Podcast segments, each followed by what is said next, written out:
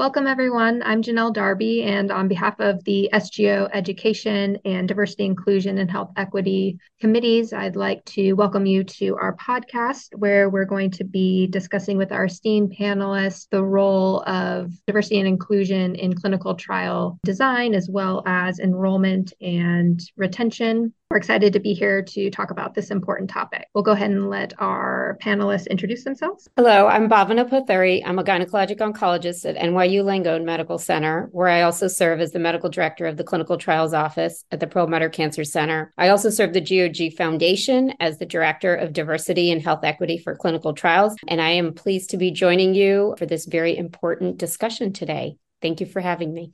My name is Evan Graboyes. I'm a head and neck cancer surgeon and health services researcher at the Medical University of South Carolina, and also serve as the vice chair of the Health Disparities Committee for NRG Oncology. And I also um, am thrilled to be here today. It's quite an honor uh, to be part of this panel and discussing this important topic. Hello, everyone. I'm uh, Jeffrey Hines. I'm a gynecologic oncologist, and I also serve as the Chief Diversity Officer for the University of Connecticut Health System I also serve as the chair of the Diversity, Inclusion, and Health Equity Committee for the Society of Gynecologic Oncology. And I will throw my excitement in about being involved in this very robust conversation. So thank you. We're excited to have you all here. And thank you again for making the time to be here with us. Just to kind of start off with some background and kind of general overview, Dr. Hines, would you be able to kind of discuss some of the barriers that have been discuss regards to low enrollments of underserved and diverse patients in clinical trials? Sure, I'd be happy to start that conversation. And I'm glad to see my two colleagues on this, and particularly Bhavana. We're, we're very excited. I was co author with her on a manuscript this June of IDEA inclusion, diversity, equity, and access. And the emphasis that she in particular put on access is, is critically important. And I think what you really need to do is to break things down into different buckets. What are the patient focused issues that come to the table? What are the institutional issues that are important? What may be some of the sponsor issues that come into play. And then what are some of the the structural and infrastructural aspects from a more governmental perspective? So truly that micro macro perspective. And i think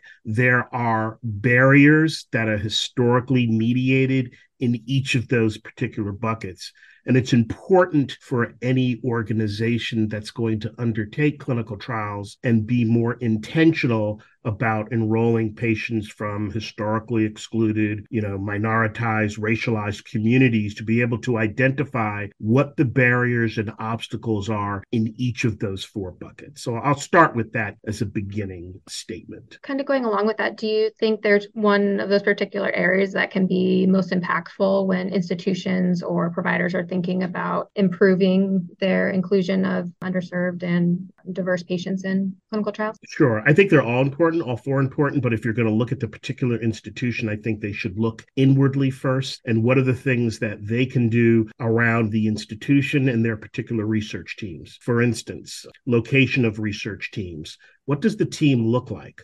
What kind of training around issues of cultural humility, anti racism, around issues of diversity? Is the workforce of that particular research team represented or mirrors the population that they're interested in accruing from? Is the organization trying to affect issues around being less centralized and perhaps more decentralized when it looks at different populations? Do you have meaningful, proximate relationships with community members that can be influencers to talk about the importance of clinical trials. So while all four of these buckets, if you will, are important, I think it's important for the institution to look carefully inwardly to see what are some things that they can do initially to address some of these barriers and obstacles from an institution perspective. Thank you. And then kind of going along with that, I was going to ask you, Dr. Pothuri, when thinking about the joint statement that you participated in recently, um, you discussed the concept of idea can you describe that a little bit more and um, how we can incorporate that to improve this unmet need? Thank you. I think that idea, as um, Dr. Hines mentioned, is inclusion, diversity, equity, and access. And joint publication is really kind of a compilation and a great roadmap to really help define the issue, but it's a start in terms of how we can start to address some of these important issues. And I think in terms of some of the things that we touched upon. In my mind, I think of it in similar to Jeff, I think of it as four broad categories patient related, including language, mistrust, lack of knowledge, issues related to the social determinants of health, patients really keeping in mind that patients have difficulty with travel, with parking, with loss of wages, childcare, food insecurity, right? Let's um, really think about, you know, what this patient is facing, especially if they're from an underrepresented background and have less access to some of the basic needs. And then there are like physician related lack of education on the physician part about the importance of clinical trials, lack of time. You know, we're all so busy in the clinic. We're tasked with meeting our RVUs. And so, really, to take that extra time to think about, wow, this patient could actually benefit from a clinical trial, having the infrastructure to have pre screening. And the ASCO ACCC has put out a really beautiful joint statement. You know, they actually say in their statement that access to clinical trials is a very important part of quality cancer care. And so, in addition, every patient should be screened for clinical trials. So, we remove any biases associated with referring patients to trial, which brings me to the whole implicit and explicit bias that physicians have, especially when they think about underrepresented patients and thinking that due to all their issues related, you know, many of which are related to their social determinants of health, that they automatically think they're not going to participate in clinical trials. And, and we know that the majority of patients, over two thirds, will participate. There's data showing this if they were just asked to participate. Brings me to the ASCO Just Ask program, which is a complimentary online resource. And I think every individual who is involved in clinical trials, including the practitioners, the nurses, nurse practitioners, your clinical trial staff, anyone who is participating in clinical trials, it's a beautiful resource and really should make use of it. And then, you know, I think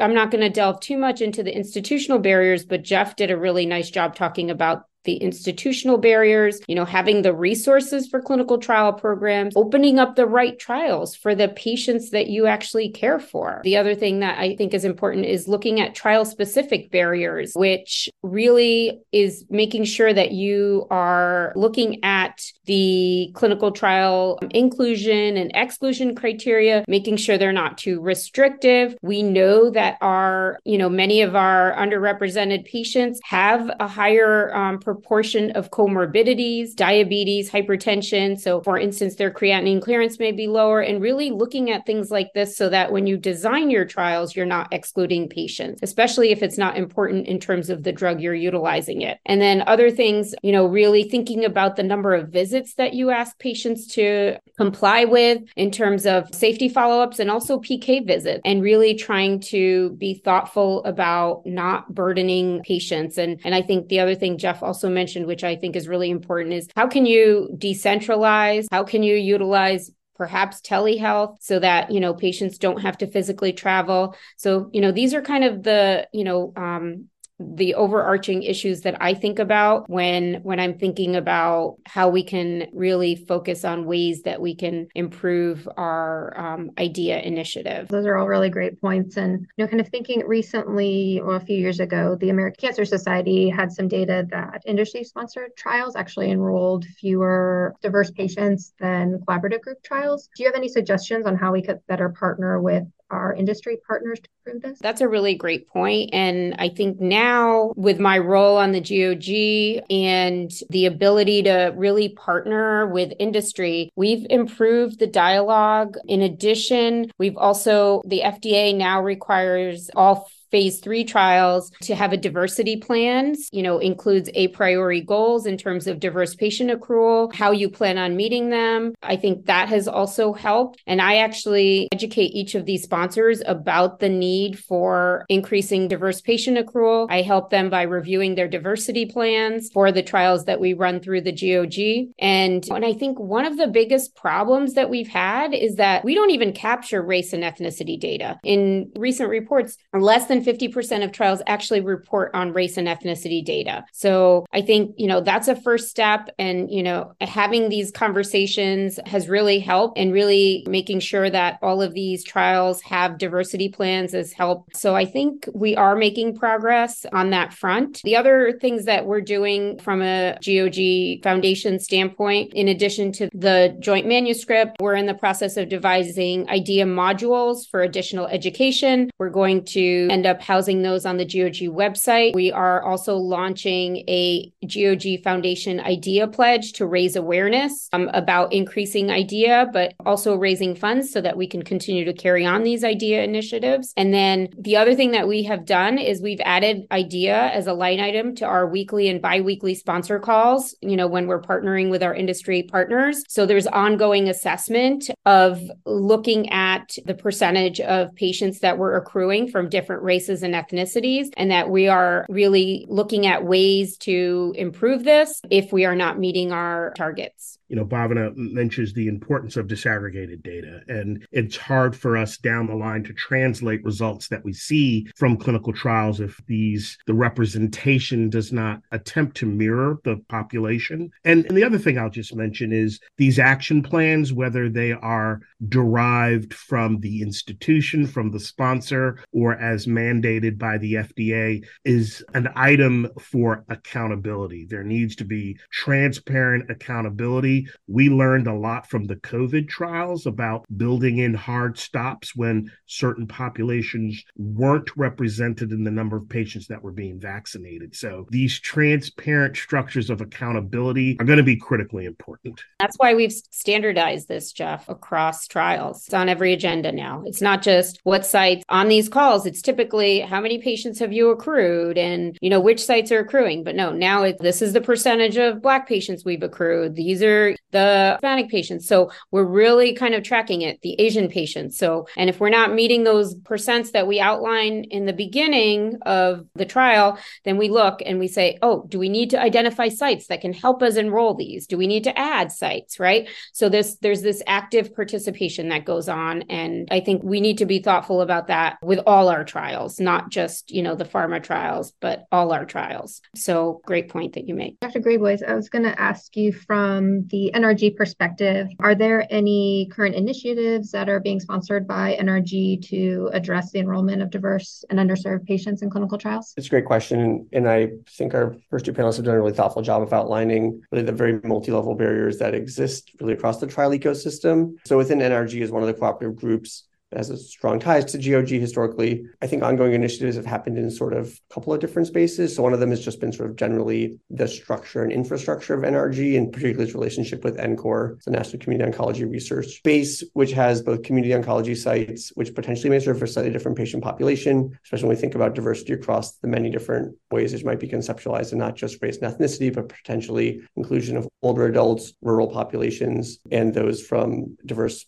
backgrounds, bisexual orientation, and gender identity. So I think if we think about all those, potentially capturing some in the community oncology spaces may look different than in academic medical centers, which are typically, you know, sort of the lifeblood of cooperative group trial enrollment, especially in the therapeutic space. And then NRG separately has an the Health Disparities Committee. So it's a protocol generating committee similar to CPC or Cancer Prevention and Control or their Cancer Care Delivery Research Committee. And so the Health Disparities Committee has a number of functions. Some of it is specifically generating concepts and protocols that are aimed at understanding and addressing disparities in cancer research, but a lot of the functions are sort of consultative and are trying to weave disparities or at least equity throughout the sort of like fabric of NRG. And so that may be having consultations with PIs during the trial concept development space to think about these equity and diversity uh, inclusion plans or potentially how eligibility criteria may be um, tailored to the specific trial in question and not just boilerplated from the prior trial. Again, recognizing potentially the role of comorbidities. I think thinking about what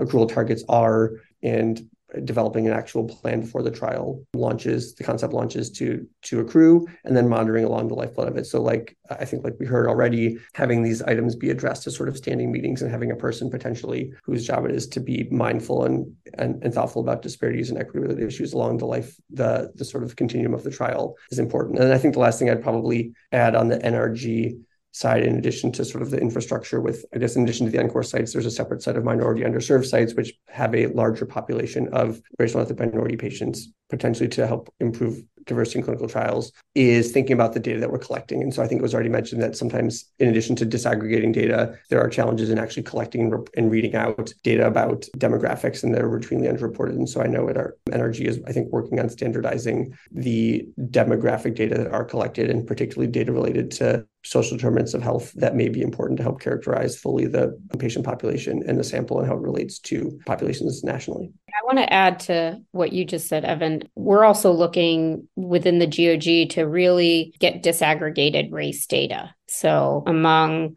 Asian patients, right? Not all Asian patients are the same. And we've shown some differences in outcomes in ovarian cancer and endometrial cancer based on the specific subtype of Asian race. So really starting to disaggregate and and that's kind of the start of what we're trying to accomplish, but that needs to happen across not just Asian but black and it also needs to happen across ethnicity. So, but I think we have to start somewhere and and build on that. So that's another initiative that I I'm actively working on within the GOG. So thank you for sharing that as well. Thank you for reminding you. Just reminded me one other, I think, ongoing initiative, especially I think as we in the age of precision medicine and biomarker driven trials, one of the emerging barriers I think to diverse trial accrual is you know whether people have the appropriate type of sequencing to know that they are biomarker eligible for clinical trials. So in, in addition to all of the other things that were mentioned in the very multi-level nature and the large trial ecosystem, I think in an advancing age of precision oncology, ensuring access to trials is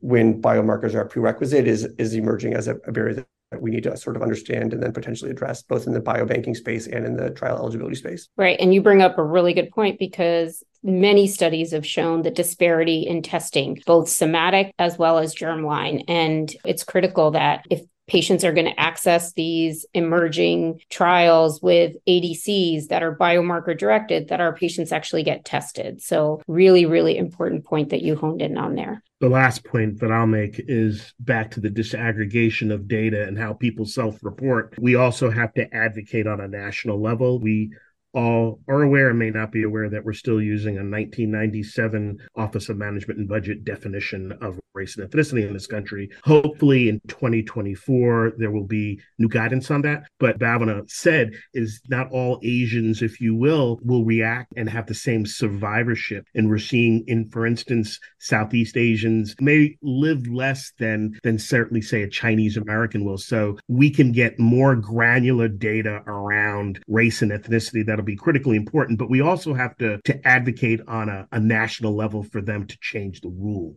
as well too critically important. I think as our time is wrapping up, one kind of final question to ask all of you is if you could tell our listeners one thing that they could do in clinic, you know, today or tomorrow that would help improve their enrollment of diverse patients, what would that be? I'll start. You're not going to get enroll patients if you don't ask them and if you don't have an open mind about including them on trials and educate your teams the same, right? To not have preconceived notions. I'm not always the first one who goes in and sees my patient. It's my nurse practitioner. And she's already put in their head what their plan's going to be because she's worked with me for 17 years. So make sure your care teams are aligned with this notion that it's really important that all patients have access to trials and all patients should just be asked, right? And obviously, along with that is really screening them for their social determinants of health and needs related to that and helping them in terms of not just accrual, but also staying on trial. It's not just accrual. We need to keep them on so that, you know, we can get their outcome measures so that they're a part of the data that's generated. And we know that these drugs work in all patients and are safe in all patients. So I think that would be my advice. My advice is similar. I do think that that we also need to look outside of the box as to who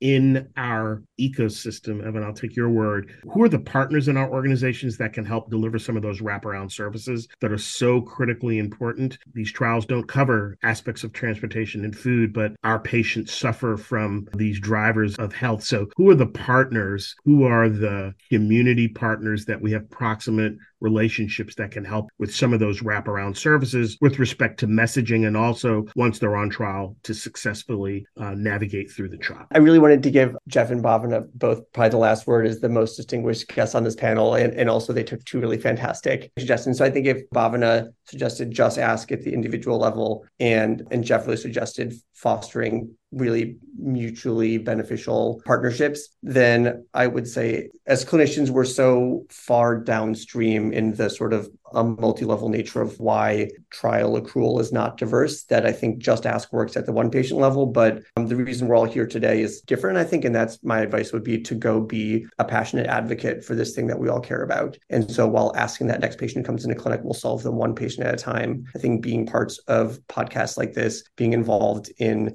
paradigm changing clinical trials through cooperative groups like GOG or NRG, working through the FDA, working through ASCO, working through ACCC, all those activities that any individual oncologist can be part of is what's really going to change the future for the vast number of patients and not just the next one who walks into your clinic. So I, I think hopefully we've given three different answers. And my part would be really be a passionate advocate for this topic to keep it on the radar and not just, I think, move from describing the problem to actually solving the problem. One more thing Dr. Hines and I are chairing a joint SGO and GOG Foundation Idea Symposium on increasing diversity in clinical trial enrollment. This session is going to be the Winter Educational Symposium held in Orlando in February of 2024. We hope to see you all there. Thanks. Really appreciate all of you being part of the podcast today and discussing this important topic. Thank you all again.